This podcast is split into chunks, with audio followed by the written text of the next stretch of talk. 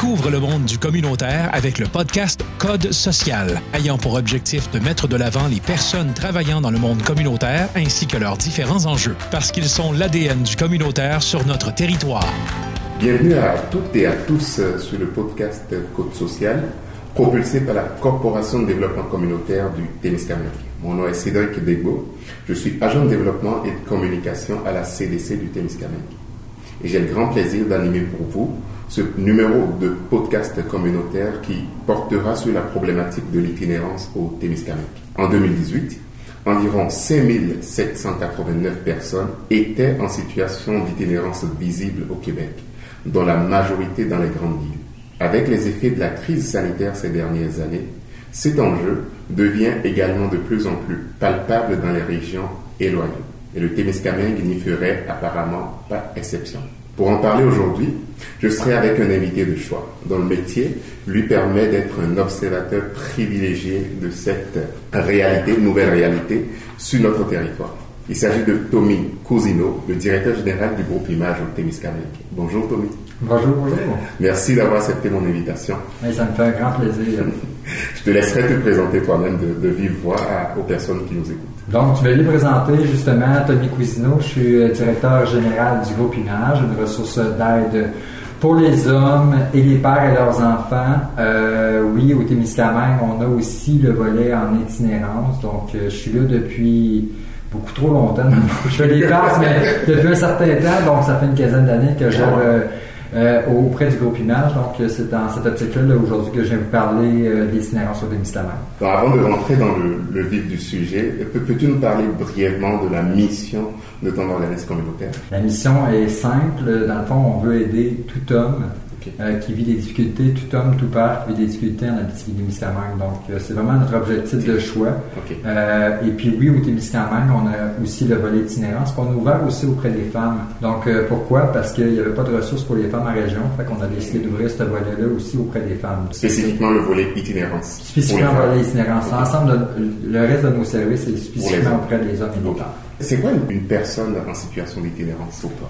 Ben, dans le fond, je, peux y aller plus global. Il y a trois grands types d'itinérance. Il y a l'itinérance chronique. Donc, l'itinérance chronique, pour nous, euh, c'est quelqu'un qui euh, va de dortoir en dortoir, euh, de, ce qu'on voit plus visible en ville, puis dans le territoire de la même, c'est plus propre à Val d'Or. On en voit un petit peu plus dans les rues, l'itinérance chronique. nous, ce qu'on voit plus chez nous, on parle de l'itinérance situationnelle. Donc, l'itinérance situationnelle, c'est une situation qui t'arrive dans ta vie, puis qui arrive, puis qui fait en sorte que tu te ramasses du jour au lendemain avec pas de logement. Puis il y a le phénomène aussi, surtout euh, le couchsurfing qu'on voit beaucoup. Euh, le couchsurfing, c'est de place en place au Témiscamingue, où on, remarque beaucoup ça. Euh, puis l'assurance situationnelle, on pense que ça nous est peut-être pas arrivé ou on est loin de ça. Euh, je fais juste parler à, aux pères, euh, aux mères euh, qui se séparent dans la vie. Je veux pas être alarmiste, mais il y a quand même un couple sur deux qui se sépare au Québec. Oh, wow. Donc, c'est quand même une statistique impressionnante. Puis dans une séparation, euh, il vous est peut-être déjà arrivé euh, d'aller euh, coucher chez un ami, d'aller coucher peut-être dans votre auto un soir parce que vous n'aviez pas de place, pas d'argent pour payer une chambre d'hôtel. Mais pour moi, ça, c'est l'itinérance situationnelle. Donc, c'est une itinérance qu'on voit de pas mal au Témiscamingue. Donc, c'est ce qui fait en sorte que les gens, quand on parle de situation d'itinérance, nous disent, ben non, il n'y en a pas au Témiscamingue. Mais de plus en plus, on le remarque. Euh, donc, c'est pour ça que je viens en parler aujourd'hui, parce que je pense que les Témiscamiens en remarquent de plus en plus.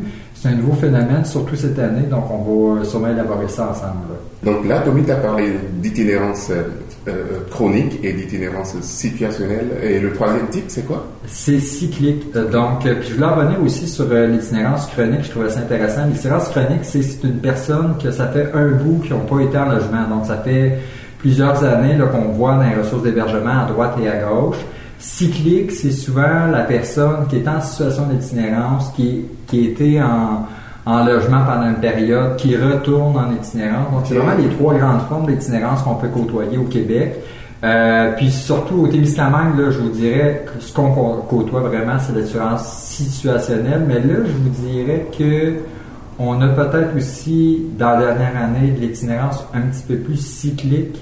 Donc, euh, on va pouvoir élaborer là-dessus par la suite. Excellent. je, je, sais qu'il y a, enfin, j'entends parler également aussi d'itinérance visible, invisible. Donc, parmi les trois types que tu as cités, euh, c'est lesquels qui sont celles, on va dire, celles qui sont visibles et celles qui sont invisibles? C'est sûr que l'itinérance euh, chronique et cyclique, on va l'avoir un petit peu plus. Je sais que euh, dans la dernière année, euh, les, les, les, n'étaient pas nécessairement habitués de voir cette réalité-là. Euh, c'est de plus en plus visible, je pense, au Témiscamingue. On a des gens, avec l'inflation, avec ce qui se passe au niveau des prix des logements, nos personnes en situation d'itinérance ont de plus en plus de difficultés à se trouver un logement, de plus en plus de difficultés à se replacer les deux pieds. Nos séjours qu'on a à la maison, c'est du 3 à 6 mois. Donc, c'est oh. sûr que de 3-6 mois, d'être capable de réussir à les aider mm. puis de leur fournir un logement, c'est difficile. Je sais que dans la dernière année, j'entendais des, des qui me disaient ben là, j'ai quelqu'un qui m'a quitté au Provigo, euh, j'ai quelqu'un euh, qui quittait aux Lumières. C'est un nouveau phénomène qu'on voit qu'on qu'on voyait pas, mais malgré tout, ça fait depuis 2013 que mon dortoir est ouvert. depuis 2013, je vous dirais que euh, on le constate, on voit qu'il y a un itinérant sur Témiscamingue, sauf que les personnes étaient capables de réussir à se trouver des options pour retourner en logement. Tandis que là, on voit qu'il y a un obstacle majeur à, réussir à trouver justement un logement abordable pour eux. Euh, on avait des options jadis, puis les options se referment de plus en plus. Puis je comprends aussi les propriétaires, tu sais, d'un côté, ils veulent avoir, à ça, il y a des enquêtes de crédit, euh, des preuves de revenus, etc. Donc, pour nos personnes en situation d'itinérance, c'est un petit peu plus difficile, c'est un petit peu plus complexe pour nous de réussir à les placer.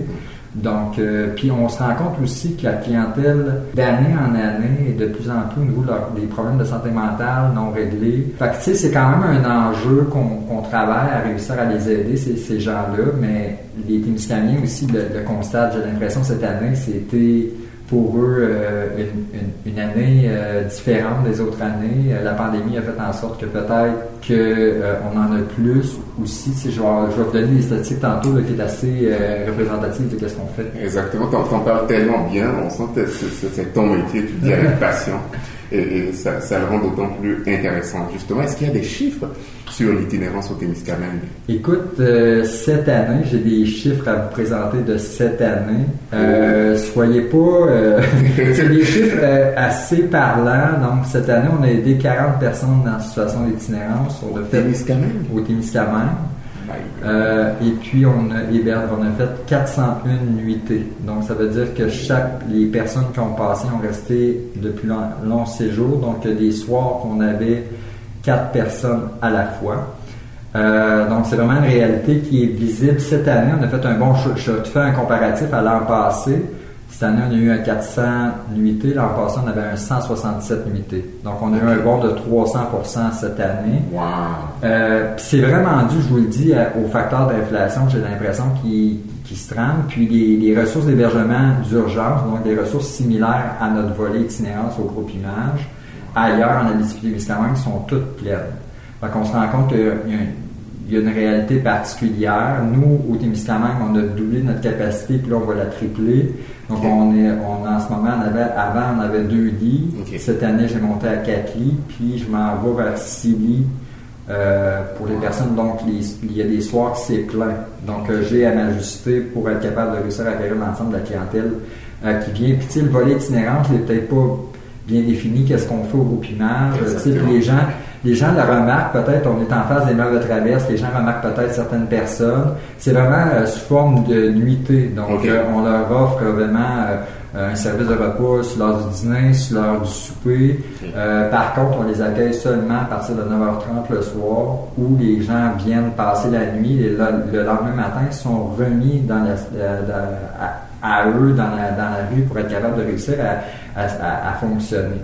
Puis il y a bien des gens, des commerçants euh, qui me disent ben là, vous n'en prenez pas soin, il se passe quoi? Mais c'est vraiment qu'on voudrait être capable de réussir à leur offrir des services, mais souvent leur, leur santé mentale est tellement hypothéquée qu'on n'est pas capable de réussir à les amener vers les services puis d'être capable de travailler avec eux. Euh, puis c'est pas que, euh, puis tu sais, je tiens aussi à mentionner, euh, euh, souvent les gens disent ben oui mais c'est facile médiquez-les ou aidez-les ou mais, en même temps il y a la charte des droits et libertés qui nous empêche de, de prendre quelqu'un puis le médiquer contre son gré.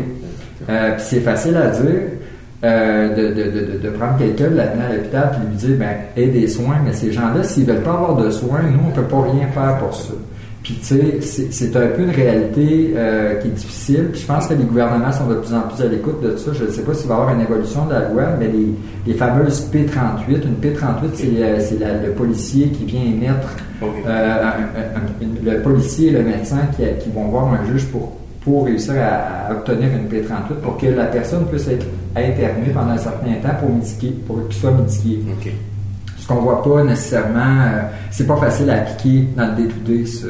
Puis il faut qu'il soit à risque pour lui ou pour les autres. C'est difficile, c'est très difficile. Donc, on, va avoir, je pense que dans les prochaines années, à côtoyer davantage ce, type, ce type d'itinérance-là au Témiscamingue si on se compare à Val d'Or, à Val d'Or, euh, on, est dans l'actualité en ce moment. Je ne sais pas si le podcast, euh, en tout cas, on est, on est dans l'actualité en ce moment. Val d'Or a cette réalité-là. Je pense pas qu'on se rende euh, au voilier de Val d'Or. Par contre, on a, je pense qu'on va avoir à, côtoyer ça davantage. De plus en plus. Oui, c'est ça.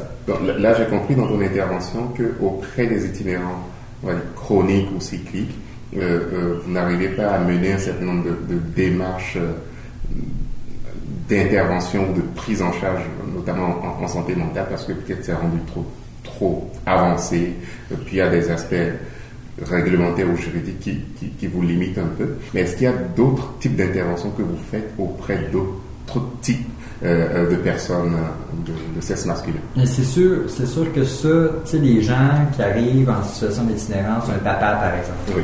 Euh, qui vit, vivre une séparation, euh, qui n'a pas de place pour euh, rester un certain temps, ça, on va lui offrir l'accompagnement qu'il faut. C'est souvent de façon volontaire. Donc, le père vient chez nous, on lui offre un service d'hébergement avec ses enfants. Ça, c'est un concept. Oh. C'est un concept qu'on appelle nous maison oxygène. C'est vraiment c'est un, nouveau concept qui est arrivé au Québec, qui est de plus en plus reconnu. on est rendu 22 euh, à travers le Québec. Nous, le groupe Image, on a aussi une maison d'hébergement avec enfant à Rwanda. Donc ça, on offre ce service-là pour, pour cette, cette, situation d'itinérance situationnelle-là. On a aussi un volet pour hommes où euh, c'est des gars qui sont capables, qui ont passé peut-être par le dortoir, qui ont, qui ont on, a vu un potentiel pour être capable de les aider, de les faire cheminer, à se réinsérer, à se, réinsérer, à se, réinsérer dans la société. Euh, ça, on le fait. Euh, donc, on a quatre chambres de libre pour ça. Donc, euh, c'est vraiment dans dans ce volet-là qu'on voit qu'on a quand même une bonne pointe, qu'on est capable de réussir à les faire cheminer. Mais c'est vraiment quand on parle de situations chroniques et euh, euh, cycliques qu'on voit qu'il y a des enjeux. Mais je veux juste aussi rassurer tout le monde, euh, c'est quand même on fait beaucoup d'efforts pour être capable de réussir à les faire. Et puis le centre de santé travaille en collaboration étroite avec nous parce qu'il y a des intervenants, ce qu'on appelle des intervenants terrain, qui se déplacent aussi à venir nous voir. Il y a d'autres organisations communautaires comme la Maison d'hébergement Equinox, comme les centres de femmes. On, travaille en collaboration pour essayer de sortir ces gens-là. Mais en même temps, si eux et sont bien dans cette ben, sont bien sont, sont, sont, dans cette situation-là, on ne peut pas vouloir les forcer à sortir nécessairement de là. Exactement, ça, ça, se comprend. Quand on parle euh, euh, d'itinérance, euh, on a souvent en, tête à tort ou à raison hein, le stéréotype, on en parlait tantôt, du, toxicomane errant dans les espaces publics. Là. En, te basant notamment sur, sur l'expérience du groupe Image, quel est selon toi, aujourd'hui, je sais que tu as parlé des trois types qu'on a, mais quel est selon toi le type le plus fréquent au Témiscamingue dans les, on va dire les, gens que vous vous recevez Le plus fréquent, c'est quelqu'un qui fait du couchsurfing. Donc, euh, c'est quelqu'un qui euh, vit quelque chose. Euh, par exemple, je vais prendre un exemple d'un jeune 18-19 ans que, par exemple, ça n'a pas bien été avec sa famille, s'en va sur un ami. Euh, cette année-là, ça va plus ou moins bien. Puis là, ben, on parle de temps, là, des fois, ça peut durer des années, là, un an, deux ans, trois ans, quatre ans, qui dort à droite et à gauche, euh, chez un, chez l'autre. Puis qu'est-ce qu'on sait? À donné, le réseau s'est épuisé autour de lui. Mm. Puis il se ramasse à avoir plus de place pour rester. Il n'y a plus de chums, euh, il n'y a plus de familles qui sont prêtes à l'héberger. Donc, on, ils se ramassent chez nous, dans ce cas-là. Euh, puis ils n'ont pas nécessairement des problèmes de toxicomanie graves, ils n'ont pas nécessairement des de, la délinquance grave. C'est juste des situations qui font en sorte qu'ils sont chez nous. Fait l'itinérance, quand on parle, tu sais, tantôt je vous ai dit, il y a 40 personnes qui ont passé chez nous. Les gens vont dire, ben voyons donc, ça n'a pas de bon sens. Euh, mais là, dans le sens que est là depuis que je suis, j'ai ouvert ce volet-là, elle est présente au Témiscamingue, c'est juste qu'on la voit pas parce qu'elle est, est cachée un peu dans les maisons, puis c'est un peu ce qu'on voit. Euh, puis je pense qu'elle est de plus en plus visible avec le prix des logements qui ont augmenté. Ouais, c'est vraiment ça. Tu as parlé également des causes, hein, des principales causes de l'itinérance dans, tes interventions. Je ne sais pas si tu as d'autres choses à rajouter. Le panier d'épicerie, bien entendu, qui est de, plus en plus cher. On travaille beaucoup en collaboration avec le regroupement d'entraide sociale, qui est un organisme euh, communautaire du coin, qui nous offre des dépannages alimentaires, mm. Euh, qui nous offre aussi la chance de pouvoir faire des repos pour cette clientèle-là. Mais oui, c'est les, je pense que c'est les principaux facteurs. Puis oui, il y a la santé mentale, bien entendu, je parlais de quelqu'un qui a des bons problèmes de santé mentale, les familles s'épuisent aussi reliés à ça, euh, ça n'a pas par où les prendre, donc euh, ils les amènent directement des fois chez nous pour ça. Fait c'est plusieurs facteurs qui, qui amènent à l'itinérance, c'est pas juste un facteur en particulier, c'est multifactoriel, donc ça peut être plein de situations de vie qui font en sorte que tu te ramasses euh, en situation d'itinérance. Puis tu sais, je me plais souvent à dire que euh, on, se pense loin, mais tu sais, c'est l'exemple que j'ai à donner. Euh, je, je l'ai concrètement. C'est un père qui gagnait dans les trois chiffres. Euh, vit une séparation, la consommation prend le dessus, l'absence de à la job, perd sa job, perd ses enfants.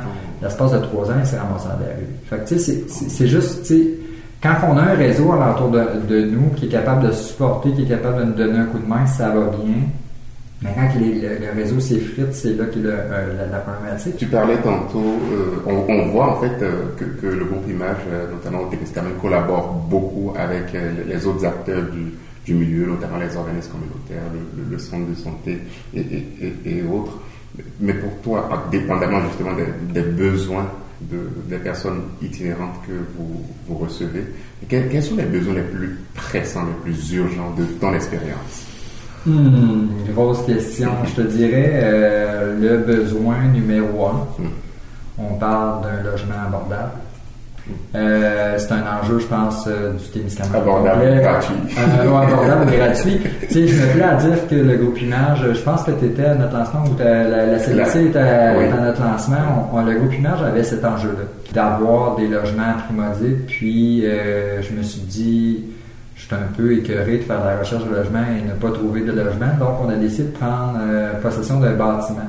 Donc, euh, on a acheté anciennement Rembourage Calibri pour les Démiscamiens. Je pense que vous allez savoir un peu le bâtiment il est situé où? C'est aux deux rues Saint-André, en face de la commission scolaire. Ah euh, donc, on a réussi à faire cinq logements à l'intérieur de ce bâtiment-là. Donc, trois logements pour hommes et deux logements pour les pères et leurs enfants ça marche bien. c'est des logements, c'est des logements entièrement meublés euh, qu'on fournit à la clientèle qui passe dans nos services avec euh, des logements primodiques. Donc, euh, on y va vraiment pas cher. On est des fois bien en bas du HLM. Le but, c'est de leur permettre d'avoir un projet de vie retour sur le marché du travail, retour euh, à, l'école, euh, la garde des enfants aussi, d'être capable de réussir à travailler, tout ça. Puis on voyait que c'était une belle continuité. Des fois, de 3 à 6 mois, le temps de te revirer de bord, tu as retrouvé euh, poêle, frigidaire, laveuse, sécheuse, etc. Des fois, c'est vite. Fait le fait qu'on les loge là d'un an à trois ans, ça leur permet une belle transition. Donc, numéro un, pour les personnes en situation d'itinérance, je crois que si on pourrait avoir des logements abordables, plus de logements, ça pourrait être une belle situation de, de nous permettre de réussir à travailler, à avoir un beau continuum de services avec eux.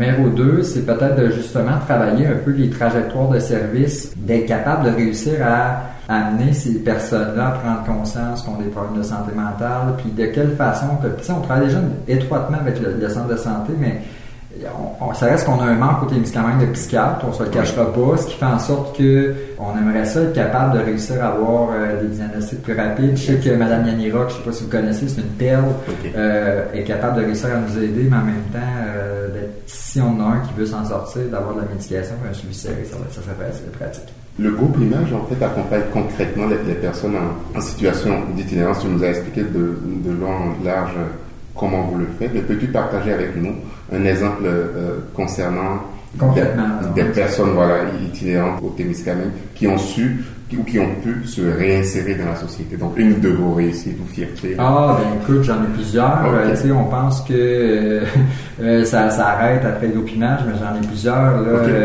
J'ai un exemple d'une personne, justement, qui est arrivée en dortoir, qui était, au niveau de sa santé mentale, c'était plus difficile. On sentait qu'il y avait des épisodes. Puis, on a travaillé avec lui. c'est drôle parce qu'il y a un soir qui me dit, là, je suis tanné. Euh, je suis tanné d'entendre des voix, il attendait des voix, puis euh, il était pas médiqué. Fait que euh, on a réussi à travailler un pont avec le centre de santé. Il était à l'hôpital de son plein gré. Il s'est fait envoyer à Malartic. Il était là pendant 3-6 mois. Il est revenu métamorphosé. Euh, donc, euh, ce gars-là, après ça, on était capable de travailler sa réinsertion avec lui. Euh, donc, de 3-6 mois, là, on a travaillé un peu un plan de match, la gestion de son quotidien, comment ça se passe. Il capable de bien se faire à manger, etc. Puis, surprenamment, il y avait beaucoup d'acquis. Par la suite, ben justement, on a travaillé une réinsertion avec cette personne-là, puis il était capable de se trouver un emploi, un loyer, puis tout s'est bien passé. Fait que, tu sais, on en a des, tu sais, puis ça, c'est un exemple typique mais on en a qui passent par chez nous puis que c'est un beau tremplin. Tu sais, euh, fait que c'est des, des, beaux exemples qui nous permettent euh, de croire qu'on est là pour les bonnes raisons, bien entendu. Et quelles sont les clés de, de, de ces exemples-là de, réussite de, parfaite de réinsertion? Les, les clés, je pense, c'est l'arrimage entre les services, entre les ressources alentour de la personne. Je pense que la clé, c'est ça, de bien outiller la personne à, si jamais j'ai une difficulté, vers où je me, je me tourne. La clé aussi, c'est de croire au potentiel de ces gens-là, de croire aussi aux petits pas, euh, de pas attendre, de pas s'attendre à ce qu'ils changent jour au lendemain puis qu'ils deviennent euh, le citoyen modèle euh, jour au lendemain, mais de croire aux petits pas, de l'accompagner dans ces petits pas-là pour qu'ils vivent des réussites. Euh, c'est bien plus facile de travailler sur ses réussites, ses forces, que de travailler sur ses défauts. Donc, on renforce beaucoup la force de ces individus-là qui permettent de réussir à avoir une meilleure intégration, qui croient eux-mêmes à leur propre potentiel. Et quelles sont euh, les initiatives aujourd'hui? Euh, on, sait aujourd'hui ce que le groupe Image fait. Est-ce qu'il y a d'autres initiatives au, au Témiscamingue qui sont mises en place en faveur, on va dire, des personnes en situation d'itinérance? En faveur de... Euh, oui. Euh, en ce moment, on veut justement... Je pensais que tu allais dire oui et puis non. non, mais oui, dans le sens que il y a toujours de quoi faire ensemble pour être capable de réussir à aller cette clientèle-là. Moi, moi j'ai trouvé ça un petit peu alarmant cette année euh, de voir cette situation-là. On veut s'adapter pour la prochaine année parce que là, cet été, oh, on est quand même... normalement, l'été, il y a des gens qui vont dormir dans les tentes, vont dormir à droite et à gauche. Euh, ça, puis, là, les gens, peut-être que vous allez en croiser, mais normalement, ils sont assez bien cachés, on les voit pas trop. Euh, mais c'est ça, je pense qu'il faut s'adapter, puis l'opinage va offrir davantage de place veut aussi sensibiliser les, commerçants. Je pense que c'est important. Les commerçants, cette année, ont eu la vie, la vie dure, j'ai l'impression. Puis je pense qu'il faut qu'on en parle davantage, y a les commerçants puissent avoir des numéros, parce que il y a Image, mais dans le day-to-day, il y a des travailleurs de milieu qui peuvent faire une méchante job pour l'accompagnement de ces personnes-là. Puis souvent, je parlais, euh, par exemple, à un entrepreneur qui me disait, ouais, il est venu dans mon magasin, puis il a décidé qu'il virait tout à l'envers. Euh, qu'est-ce que je fais? il nous appelle, nous. Euh, il y a la Sûreté du Québec aussi qui est un bon allié pour ces gens-là. nous, on n'est pas des sauveurs. On, est là pour les héberger. On est là. Euh, normalement, ça fonctionne bien chez nous parce qu'ils font de dos, puis on leur offre à manger, fait qu'ils veulent être tranquilles, puis je comprends. mais tu sais, je pense que c'est d'être conscient de ça. Fait qu'on a une, grosse campagne de sensibilisation à faire. La nuit des sans-abri qui s'en vient en octobre prochain. J'étais à la dernière. Pardon, t'étais à la dernière, ouais, c'est ça. Donc, c'est une nuit de, de sensibilisation. Puis tu sais, je tiens aussi à mentionner, on parle d'itinérance aujourd'hui, mais tu sais, Groupe Image, euh, oui, a ce, ce volet-là à cœur. Euh, je tiens aussi à mentionner qu'on a un gros, gros volet, notre volet principal, c'est l'aide aux hommes et aux pères. Euh, ce que, ce que j'appelle, c'est monsieur, monsieur tout le monde, mon père, mon, euh, le, père tout le monde qui arrive, qui a besoin d'aide dans, sa vie. Ça, on offre beaucoup de services, puis c'est notre volet majeur. Mais quand même, je tiens aussi à mentionner que l'itinérance fait partie de notre réalité, puis on a décidé de le développer, ce volet-là, parce qu'il n'y en avait pas ailleurs au Témiscamingue. Puis je me suis dit, c'est pas vrai qu'on va les laisser à la rue sans, sans service. Donc, c'est vraiment notre préoccupé, puis notre préoccupation. Puis je pense que cette on veut aussi s'outiller davantage à essayer de voir de quelle façon y a-t-il une meilleure façon de les accompagner? Donc, on veut être en, continuel changement pour être capable de réussir à s'adapter à cette réalité. Avant de revenir un peu sur l'itinérance, je vais surfer sur vos autres volets, notamment pour Monsieur Tout le Monde. Oui. si en tant que père, par exemple, ou, ou Monsieur Tout le Monde qui n'a pas d'enfant, j'ai une difficulté administrative, je ne sais pas trop avec quel service me tourner venir au groupe Image et solliciter de l'aide?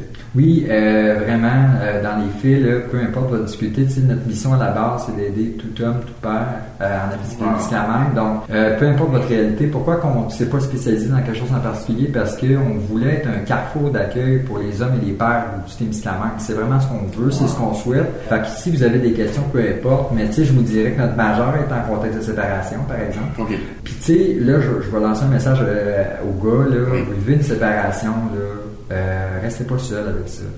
Euh, des fois, on a besoin d'accompagnement dans le processus juridique quand, ça, va, quand ça va moins bien. Euh, l'accompagnement à la PJ, la, protection de la jeunesse, excusez du terme. Donc, de quelle façon on peut être proactif puis vous aider là-dedans? On n'est pas des avocats, mais on est assez bien positionné pour vous aider parce qu'on connaît bien les rouages de chaque dynamique qu'on vit, puis on croit beaucoup au potentiel du père. Donc, euh, le, lien d'attachement père avec enfant, pour nous, c'est super important. Donc, ça, c'est une de nos majeures.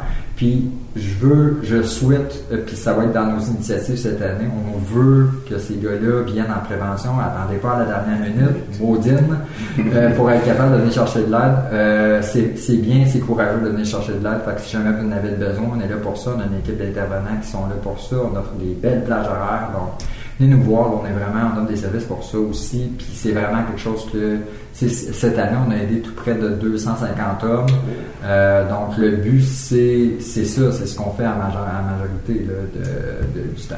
Une équipe de professionnels aguerris, donc, pour vous accueillir pour tous vos besoins, euh, euh, les gars qui nous écoutent. Est-ce qu'il y a un numéro à appeler? Oui, j'ai un numéro, un 800, fait que peu importe où c'est qu'on est, puis il n'y a pas de longue distance, donc c'est un 888 707 2666.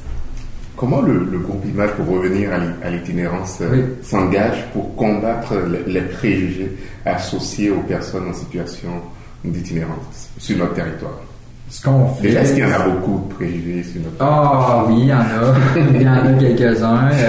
Euh, euh, ben, les, préjugés par rapport à ce que ça n'existe pas. Euh, puis je pense que cette année, il y a, certains témiscamiens et témiscamiennes qui ont reçu une claque au visage parce que ils ont fait Oh, ok, on en a. Euh, puis là, ben, qu'est-ce qu'on fait avec ça? puis tu sais, j'ai puis je trouve ça beau. Le, le, le témiscamingue euh, est, est, très euh, épaule à épaule, on prend soin. Hein. J'ai des histoires des dames qui m'ont appelé en disant là, je vais ramasser un sur le push, je sais pas trop quoi faire. Ils parlent tout ça dans le char. Puis bref, tu sais, on, on, se fait appeler pour les différentes situations. Puis tu sais, je pense que les témiscamingues ont encore pareil euh, cette situation-là, veulent aider.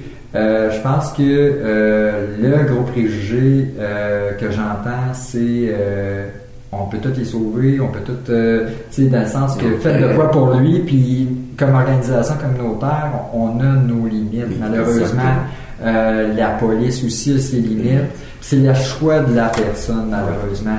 Euh, c'est vraiment le, préjugé en disant on peut pas on peut pas y aller à l'encontre de la, vertu de lui. Les préjugés aussi justement en lien avec le fait que ça n'existe pas. je viens vous dire que ça existe. J'ai hébergé 40 personnes l'année passée. Donc ça existe. faut être conscient de ça.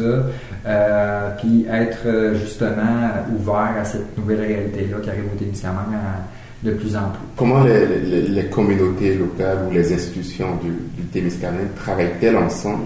Pour réduire l'itinérance euh, visible ou non hein, sur notre territoire. Est-ce que toi, tu vois qu'il y a euh, une dynamique quand même qui vient d'ailleurs? Parce que je sais que le groupe Image fait beaucoup pour mhm. essayer de créer du lien et de l'ancrage, mais est-ce qu'il y a de la volonté qui vient de l'extérieur? Il y a une euh, table euh, en itinérance dépendance qui a été montée, une table pour les gens qui ne savent pas c'est quoi, c'est des partenaires qui sont assis ensemble pour réfléchir à la santé mentale et la dépendance. De cette concertation-là, de ce regroupement-là, est descendu une table spécifique pour l'itinérance ou médicaments.